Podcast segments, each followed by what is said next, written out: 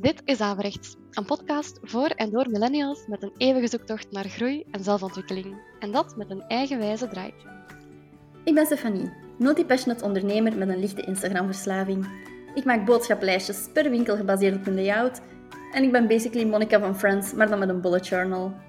En ik ben Heri, HR-worker en trainer. En ik ga naar de winkel voor boodschappen, maar kom dan buiten met een rokje en een IT-service. Chaos, wilde ideeën en het deuntje van de dag besturen mijn brein. Maar at the end of the day, I get it all done. Hoe we doen wat we doen? Wel, op onze eigen averechtse manier natuurlijk.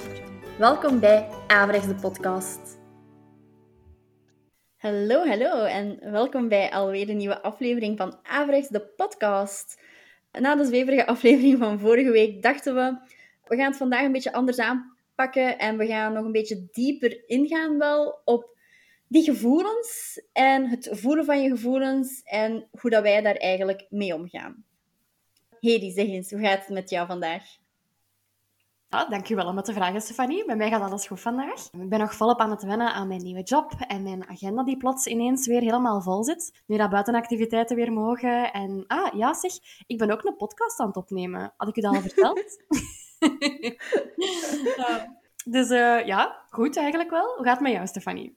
Ja, best, uh, best wel oké. Drukke weken met zo omschakelen van bijberoep naar hoofdberoep. Heel veel papierwerk dat erbij komt kijken. En uh, ik ga gewoon zwijgen over de onuitgepakte verhuisdozen die hier staan. Zo van die weken dus. Mm Ja, het onderwerp van deze aflevering is dat het oké is om niet oké te zijn, maar het omgekeerde eigenlijk ook. We gaan het hebben over maatschappelijke verwachtingen en meningen ja, een beetje die kooi waarover dat ze het in het boek Ongetemd Leven, daar ik, waar ik al een aantal keer heb naar verwezen, over hebben. Ikzelf, ja, ik ben heel actief op sociale media, al een aantal jaar. En ja, ik heb daardoor echt wel het gevoel gekregen dat alles perfect moest zijn. En als dat niet zo is, en als je dat durft benoemen dat het niet zo is, dan komt er commentaar op. En als het wel zo lijkt dat alles perfect is, ja, dan komt daar ook commentaar op. En ik heb daardoor eigenlijk zo'n beetje constant gevoel van oei, ik ben niet goed bezig. Of ha, ik ga niks zeggen, want ja, het gaat goed met mij, maar anderen hebben het niet goed. Dus ja, ik ga dat maar niet benoemen dat het bij mij best oké is. En eigenlijk ben ik door het lezen van dat boek echt gaan beseffen dat dat kei jammer is. Want je gaat ermee je eigen gevoelens gaan minimaliseren. En de enige persoon dat je gaat tekort doen daardoor, zijt jezelf. Gevoelens zijn er om gevoeld te worden alle gevoelens, goed en slecht, want dat maakt deel uit van het leven. En ja, voor een andere moet je je gevoelens niet gaan verstoppen of kleiner maken. Want hoe dat je het ook draait of keert, jij bent geen Nutella. En je gaat sowieso niet iedereen blij maken. oh, ik vind dat een geweldige quote, Stefanie. Die heb je ook ooit gepost op je Instagram, als ik me niet vergis. Ja, inderdaad. Grote fan van Nutella. Aspire to be Nutella, maar ik weet het, ik ga hem nooit worden. Nu, ha, mag ik nu eens even compleet averecht zijn, Stefanie, om te reageren op wat je nu daar juist zei? Altijd. Want ik herken dat gevoel totaal niet, als ik eerlijk mag zijn. Ik weet niet of dat iets te maken heeft met het feit dat ik eigenlijk niet zo bezig ben met sociale media. Ik ben ook een complete noob daarin, zoals dat je ondertussen wel al weet. Maar ik denk dat dat bij mij vooral te maken heeft met mijn ingesteldheid. Of zelfs ja, met mijn, met mijn MBTI-type van ENFP of mijn Enneagram-type van de levensgenieter. Ik ben iemand dat als ik blij ben, dan ben ik echt blij, sterk. Maar als ik droevig of verdrietig ben, dan probeer ik toch nog altijd te denken aan goede dingen in mijn leven. Try to see the silver lining, zeg maar. Dat lukt mij ook niet altijd, hè? of toch zeker niet 100% van de tijd. Mhm. Maar ik heb wel niet het gevoel dat ik beïnvloed word door dingen zoals sociale media of commentaar van de zogezegde maatschappij of van anderen. Ik heb altijd al zo aan mijn eigen ding gedaan en ondertussen heb ik er mij echt bij neergelegd dat ik daardoor de vrolijke, maar toch wel de vreemde eend in de bijt ben vaak. En dat verschil zit dan voor mij vooral in hoe dat je met dingen omgaat.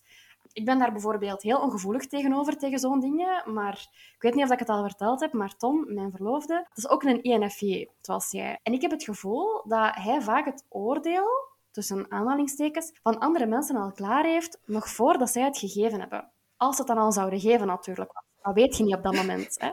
Nu, ik hoor je lachen, Stefanie. Je herkent dat duidelijk. Maar ik denk dat dat ook de reden is waarom dat Tom en ik, maar ook jij en ik, Stefanie, waarom dat wij zo'n goede yin en yang zijn. Want ik ben heel ongevoelig voor commentaar. Ik hoor dat niet. Ik hoor niet als mensen commentaar hebben op mij. Ik denk dan, die maken een mopje. Of ja, die zeggen dat gewoon even om van hun hart te zijn of, whatever. Maar Tom die gaat echt anticiperen op die commentaar, nog voordat hem er gekomen is. Maar dat helpt mij wel om voorzichtiger te zijn en om meer opmerkzaam te zijn. En ik denk, of ik hoop toch alleszins, dat ik hem met ja, mijn manier van doen een beetje help om uit zijn hoofd te komen. En om hem te leren dat ja, wat hij anticipeert of wat hij denkt dat het oordeel gaat zijn, misschien niet altijd zo is. Of dat dat oordeel misschien toch niet altijd zo kwaad bedoeld is.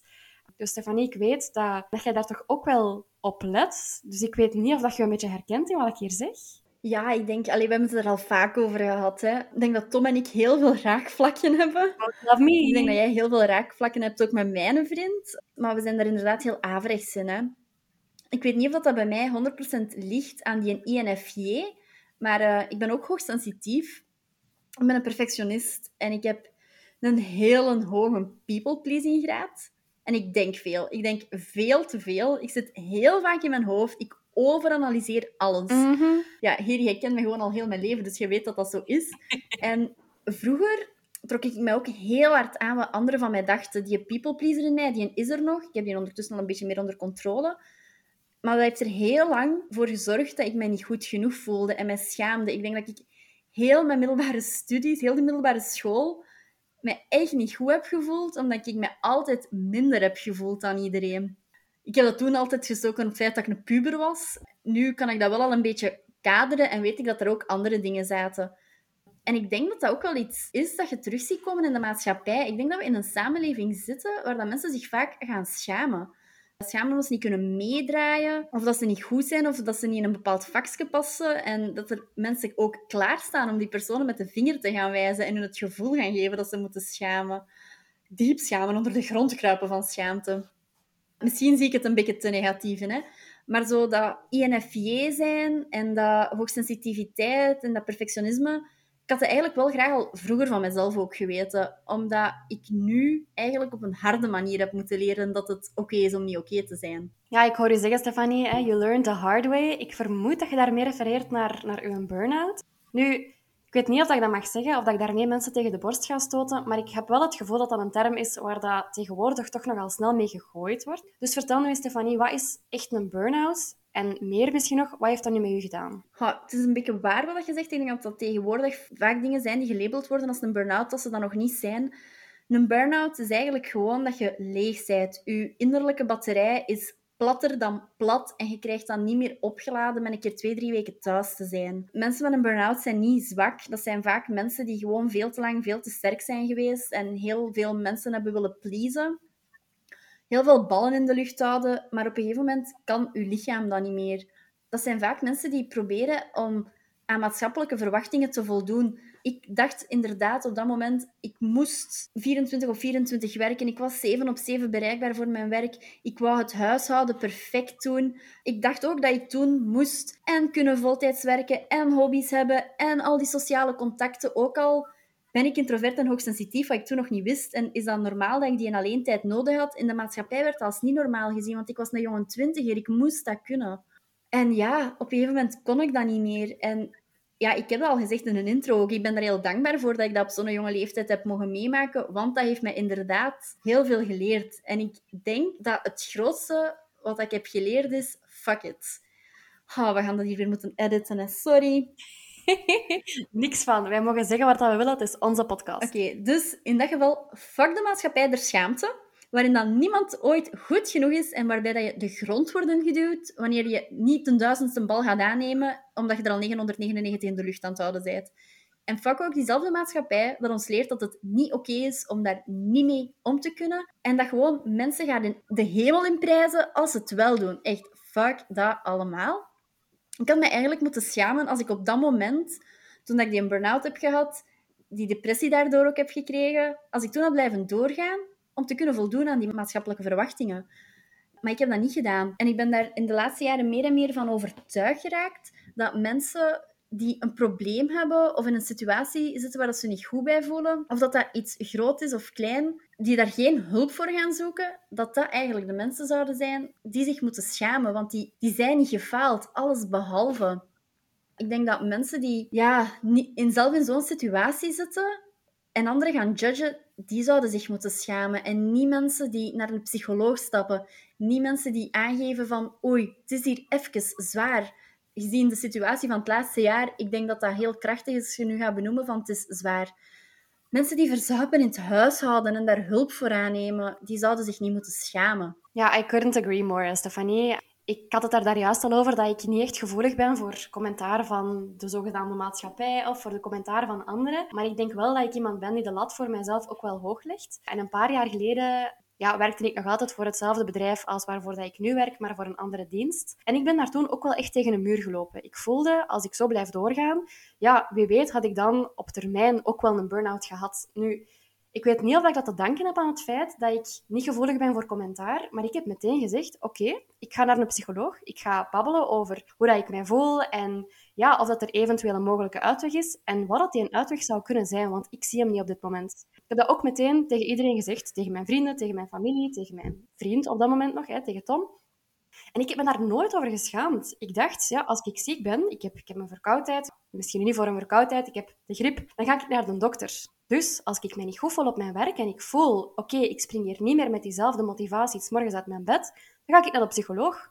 En zo simpel was dat voor mij. En dat is ook echt iets dat ik probeer te leren aan mijn collega's, eh, aan wie ik trainingen geef, maar ook ja, aan de mensen in het algemeen rondom mij, dat het echt wel oké is om niet oké te zijn en om daar iets aan te doen.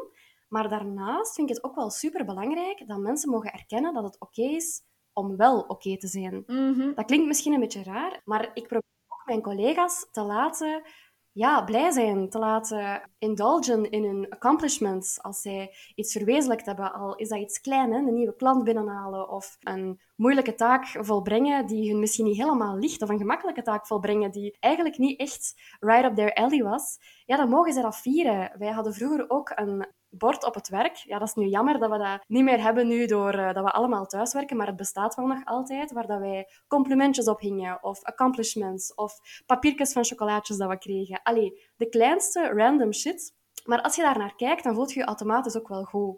En dan weet je, het is oké om oké te zijn, want wij gaan elkaar daar allemaal in bestendigen. Hetzelfde om niet oké te zijn. Als je weet dat je collega's je gaan steunen of je vrienden, als het wel oké is en dan mee met je gaan vieren, dan weten ze ook dat ze je gaan pushen om er iets aan te doen als het niet oké is. En dat is echt een cultuur dat bij ons in het bedrijf echt leeft en dat ik alleen maar probeer aan te moedigen en dat ik alleen maar probeer te versterken. In mijn trainings. Ik geef bijvoorbeeld ook assertiviteitstrainings, communicatietrainings. En ik probeer het daarin ook vaak te hebben over luisteren naar uw buikgevoel. Waar we het de vorige keer al over hadden. Ik denk dat daar echt een link in zit. Als je luistert naar je buikgevoel, naar hoe dat je je voelt en hoe dat je reageert op dingen. Ik ben bijvoorbeeld iemand dat als ik veel stress heb, ja, dan ga ik kortaf zijn of dan ga ik mij echt isoleren. Uh, ik ben ook iemand die graag, graag is misschien het verkeerde woord, maar die als ik pijn heb of als ik verdrietig ben, dan ben ik graag alleen. Ik deel dat niet graag met mensen. En dat is oké. Dat is mijn buikgevoel die zegt, ga weg. Letterlijk. En mijn collega's en mijn vrienden, en vooral Tom, die weten dat. Dus ken jezelf. Weet wanneer dat je productief bent. Weet hoe dat je reageert op bepaalde situaties. Hoe dat je communiceert op die bepaalde situaties. En idealiter ook hoe dat anderen dat doen. Wij kennen elkaar nu al heel lang, Stefanie. Um, maar ik vind dat bijvoorbeeld ook belangrijk om eens het insightsboekje te gaan lezen van mijn collega's of van mijn baas bijvoorbeeld. En op die manier te gaan inschatten, wat hebben zij nodig? Hoe kan ik het beste reageren op hen als zij oké zijn of als ze niet oké zijn? Dat is ook iets waar ik me de laatste jaren meer van bewust ben geworden. Het is goed om jezelf te kennen, maar het is bijna nog beter om die anderen ook op die manier te leren kennen en om dat ook te durven uitspreken. Ik denk dat dat een voordeel is van 30 te zijn geworden. In mijn twintiger jaren waren dat allemaal zo dingen dat ik misschien niet had gedurfd, maar met ouder te worden, zijn dat dingen dat ik wel durf uitspreken. Oh no, she said it. The three word. Sorry. ik denk dat het belangrijk is om elkaar te kennen. Hè. En ik weet ook bijvoorbeeld, toen dat jij mij vertelde, het is nu misschien een random voorbeeld, hè, maar toen dat jij mij vertelde dat je negatieve reacties kreeg op het feit dat jij een huishoudhulp had, dan dacht ik echt, huh? ik, ik begreep dat bijna niet. Ik heb zelf ook een huishoudhulp. Ik heb dat zelfs, denk ik, al langer dan dat jij die hebt. Een hele fijne, aangename, toffe madame die elke dinsdagochtend heel mijn huis komt poetsen. Dus ik ben daar zo dankbaar voor. En ik kan gewoon geen moment bedenken dat ik niet dankbaar ben dat hij er is. Dus ik vind dat heel raar dat jij daar toch wel negatieve reacties op gekregen hebt. Mag ik dat zo zeggen? Ja, of ja, misschien... Ik weet niet of dat... Ja, er zijn sowieso echt wel effectief negatieve reacties binnengekomen. Ik had een aantal weken geleden een foto gepost op mijn stories van Otje de kat, die met de plumeau was gaan lopen. En ik had erbij gezet van, uh, dat de huishoudhulp zich afvroeg waar dat het naartoe was. En dan heb ik daar echt commentaar op gekregen, want ja, jij werd toch van thuis? En ja, jij hebt toch geen kinderen? Allee jong, en jij doet je huishouden niet zelf. En ik weet, toen dat ik helemaal in het begin een, een huishoudhulp had, ik woonde toen ja, alleen, ik was net voltijds beginnen werken toen terug, dat er vanuit mijn omgeving ook zo van, waarom doe jij dat niet zelf? En dan komt dat schaamtegevoel weer boven en dan ja, durf ik dat niet meer benoemen. Ik heb wel daarin een serieuze mindset switch gemaakt, want nu heb ik daar inderdaad commentaar op gekregen, een aantal weken terug. En had ik zoiets van, ja, mensen lief, heb jij tijd om te antwoorden op mijn stories? Fuck them. Dus ja, we gaan er inderdaad wel op een andere manier mee om. Maar ik denk dat ik wel doorheen de jaren heb geleerd. Inderdaad, mijn initiële reactie is die schaamte met dat aantrekken, want ik ben een people pleaser. Ik wil dat andere mensen mij leuk vinden. Ik wil niet dat andere mensen zo'n dingen over mij denken. Ik ga dat dan ook nog gaan projecteren. Don't we all. Maar ik weet van dat dat mijn natuurlijk gedragspatroon is, maar ik heb echt wel geleerd om daarbij stil te staan. Hè, dat buikgevoel opnieuw, even stop. En dat voor mezelf te gaan herformuleren en daar even bij stil te staan. Dus dat is iets dat ik uit die burn-out wel heb uitgehaald. Van, je hebt je natuurlijk gedragspatroon, maar dat wil niet zeggen dat je daar altijd zo mee moet blijven omgaan. Je moet daar je leren bewust van worden. En een keer dat je daar bewust van bent, kun je daar ook anders mee omgaan. Want inderdaad moest ik uh, met alles blijven aantrekken wat dat ik soms binnenkrijg via die sociale media. Ja, dan zou ik denk ik niet meer uit mijn bed komen en uh, gewoon heel de tijd wenen. En dat is niet de bedoeling. Nope. Ha, ik denk als we deze aflevering kunnen samenvatten, dat we kunnen zeggen... Het is oké als alles oké is, maar het is ook oké als het eventjes niet oké is. En believe us, niemand is 100% van de tijd 100%. Bad stuff happens is deel van het leven. Good stuff happens en is ook deel van het leven. Het is oké om je kak te voelen, het even niet meer te weten en om in je zetel te kruipen met een fles wijn en een zak chips en voor de tienduizendste keer naar Friends te kijken. Maar het is ook oké om het van de daken te gaan schrijven als je een win hebt, als jij een klant hebt binnengehaald, als jij een launch hebt gedaan van een product, uh, als je verliefd bent. Allee, het is allemaal oké om dat van, het van de daken te gaan schrijven. Jij mag dat gaan benoemen, want daar zit net die kracht in. In het benoemen van je gevoelens en niet in het uh, verstoppen of het maskeren. En ik denk een hele mooie quote daarbij, dat dat eentje is van Brené Brown echt een topmadam. Ik raad u aan om echt gewoon al die haar boeken te gaan lezen en ook haar een TED-talk te gaan bekijken. En die quote is: Zonder kwetsbaarheid kunnen mensen niet met elkaar verbonden zijn. En ik denk door het tonen en het benoemen van uw gevoelens dat die kwetsbaarheid er is. Maar Stefanie, ik ben er even stil van. Dat is al niet gemakkelijk. Ik vind het een prachtige quote om mee af te sluiten. Om onze zesde aflevering van Averechts, de podcast, mee af te sluiten. Om specifiek te zijn. Ja, deel zeker in je stories als je aan het luisteren bent. Of als je er een mening over hebt wat we hier allemaal zitten te verkondigen elke week. Wil je zelf aan de slag gaan met onze tips? Deel het dan zeker op je Instagram story en tag ons met averechts.depodcast. Volgende week gaan we babbelen over, ja, hoe dat wij babbelen. Spannend. Tot dan! Tot volgende week.